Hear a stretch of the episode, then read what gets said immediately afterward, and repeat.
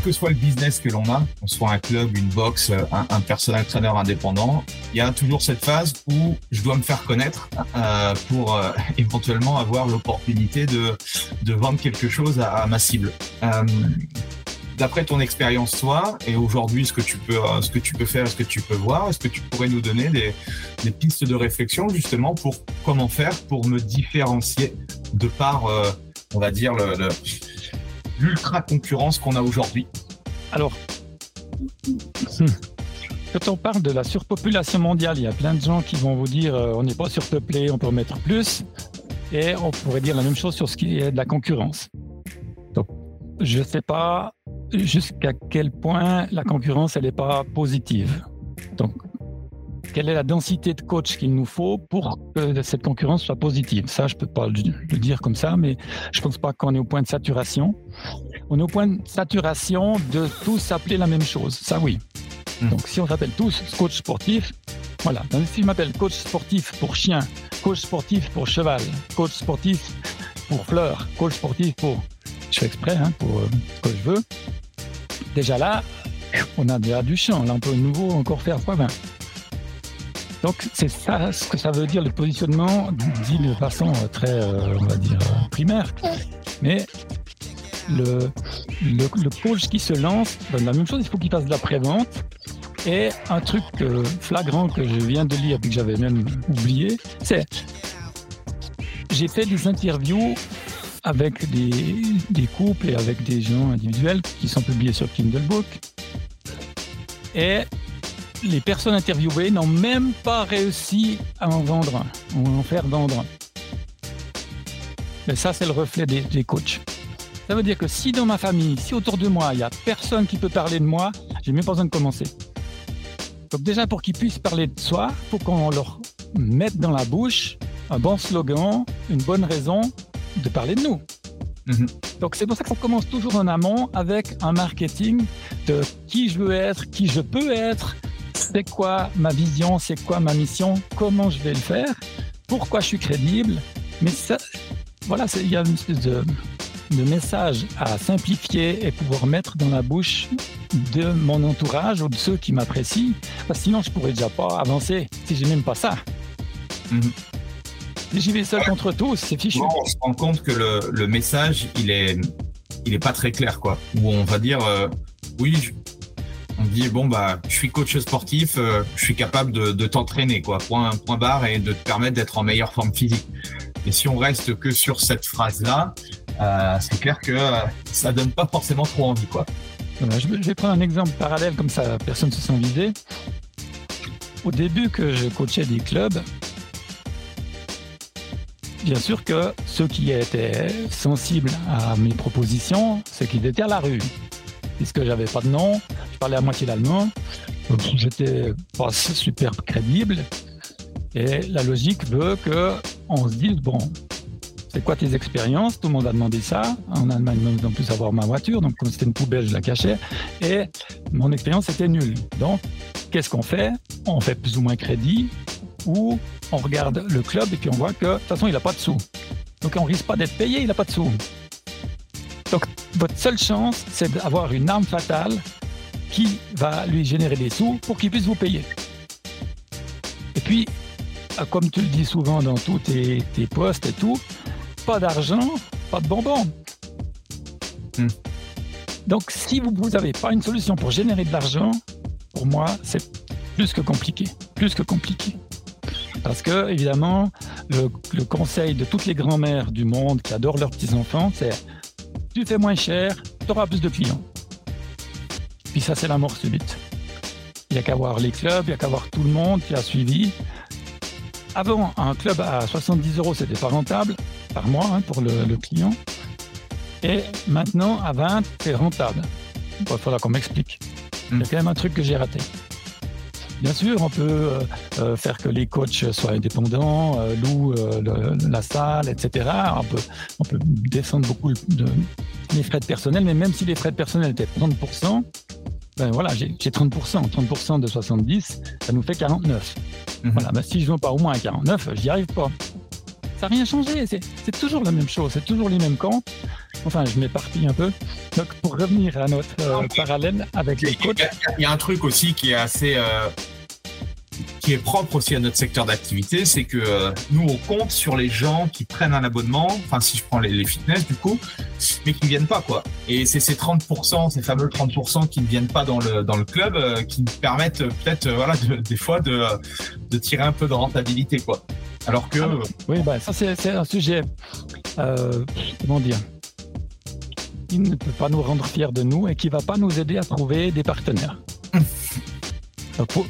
voilà, pour essayer de l'avoir, ce que moi j'ai appris des Américains dans ce qui concerne notre branche, c'est que si je travaille dans une branche prospère, je vais prospérer. Si ma branche euh, végète, je vais végéter. Et, j'ai besoin que tout le monde prospère. J'ai besoin que tous les coachs gagnent de l'argent. J'ai besoin que tous les clubs fonctionnent. Je peux jamais me réjouir qu'il y ait une faillite. Jamais. Ça, c'est nul. Donc, c'est ça la base. Je dois me réjouir que les gens aient du succès. Et je dois tout faire pour qu'ils en aient. Et si on veut que la branche prospère, il faut s'associer avec des gens qui connaissent comment prospérer, qui amènent des choses. Et puis c'est pas parce qu'elles viennent d'ailleurs ou qu'elles sont pas formulées comme j'aimerais qu'elles sont négatives. Et je, je, pense que ça manque en effet, pour revenir, donc c'était ça le sujet, la diversification ou le positionnement c'est ça. Je suis positionné. La branche de la santé, ça, on ne peut pas s'en sortir. Ça, c'est bien. Mhm. Mais maintenant, qu'est-ce que j'amène? Moi, spécifiquement, qu'est-ce que j'amène? Et évidemment, si j'aime que la génération Z, ben, j'aime que la génération Z, mais je, dois peut-être admettre que même si j'aime pas les seniors, ben il y a peut-être plus à faire chez les seniors, il y a peut-être beaucoup plus à faire aussi dans la perte de poids. C'est un sujet, c'est incommensurable. La quantité de gens qui aimeraient perdre du poids, on n'aura jamais assez de coach pour y arriver. C'est sûr. Alors, donc, faisant ça, voilà notre nouvelle mission. On fait diminuer le taux de graisse de la France de 5% chaque année. Voilà, ça c'est pour moi une mission. Il y a un but, c'est mesurable. Voilà, qu'est-ce qu'on fait? Ben, Quand vous allez dans les clubs, en règle générale, la majorité, non, ou les coachs, ils ont peut-être une solution perte de poids, toujours la même. Il faut venir au moins deux fois par semaine. Il faut arrêter de bouffer comme un cochon. Moi, je peux vous la faire facile. J'avance pas, j'ai pas de résultat avec ça.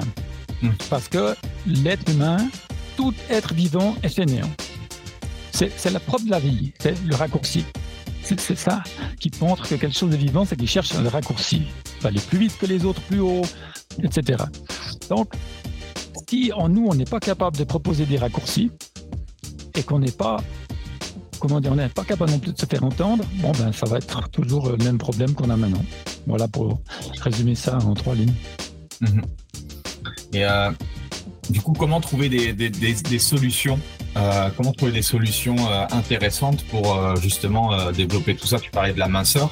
je pense qu'il y a, je sais plus, j'étais tombé sur un chiffre qui correspondait à, à des milliards, hein, le, le, marché de la minceur, alors que le fitness, lui, je pense, il en prend une, une toute petite partie.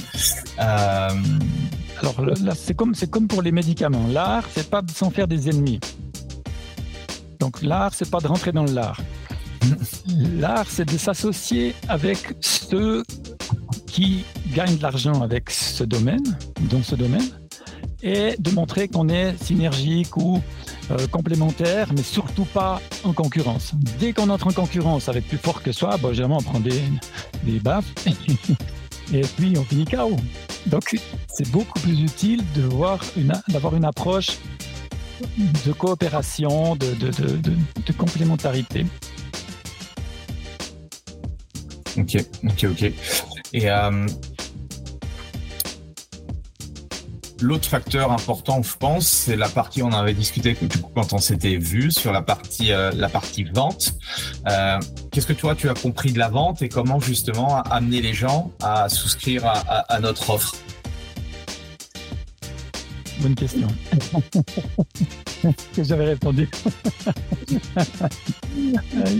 Donc, je pense de ça que tout le monde est un bon vendeur. Il n'y a personne qui n'est pas un bon vendeur. Mais ça dépend des, secteurs, des domaines, des, de la confiance en soi aussi.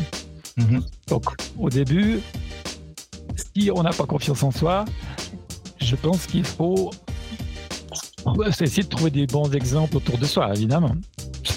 Je parle d'un coach, hein, c'est pour moi le plus simple parce que euh, si j'arrive pas à convaincre quelqu'un à côté de chez moi de pas payer pour faire avoir un exemple, je peux au moins échanger contre des autres formes de paiement que l'argent. Il y a beaucoup de formes de paiement que les gens oublient. Par exemple, un bon témoignage. Simplement qu'ils viennent avec une autre personne. Je, peux trouver des modes de, paiement différents que l'argent. Mhm. Mais qui me font avancer puis qui font pas que je suis obligé de faire comme les clubs qui ont une euh, proposition que je trouve euh, le reflet de notre branche. Séance d'essai gratuite offerte. Donc si elle est gratuite, je peux pas l'offrir. Puis j'aimerais bien que la branche comprenne une fois ça. C'est pas possible. Puis si quelqu'un ne veut pas payer un euro, ben, ça m'étonnerait que ce soit facile de lui vendre quelque chose qui est à 20 ou 40. Et ça, ça donne la part belle au commercial. On se sent obligé d'avoir des commerciaux puisque on part sur une prospection à zéro. La personne ne paye même pas. Mm-hmm. Donc, tous ceux qui ont fait de l'e-commerce ou comme toi, qui ont échangé une adresse mail contre un e-book, c'est le premier pas. Il me donne son adresse mail, c'est une forme de paiement, ça aussi. Mais après, il faut que je l'utilise. Mm. Puis après, je lui propose quoi? Je lui propose un truc à 150 euros ou un truc à 7 euros? Puis après, je lui propose quoi? Je peux pas commencer euh, avec euh, je suis au rayon Tampax et puis je vends des bateaux. Ça, c'est des bonnes blagues qu'on se raconte, mais ça marche pas. Mm-hmm. Donc voilà comment je le vois, c'est de, de se préparer, donc en amont, avec quelle monnaie j'accepte, pas que les euros, les, les nouvelles monnaies crypto, mais aussi des échanges d'informations, des échanges, euh, des, collaborations aussi.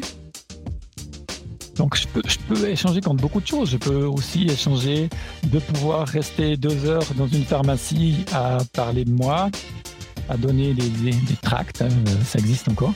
Et puis, euh, en échange, je fais une petite conférence euh, euh, qu'ils organisent pour eux sur la, la, la, différence entre un médicament et un complément alimentaire. Je peux faire des mille choses, mais j'en ai des valises entières.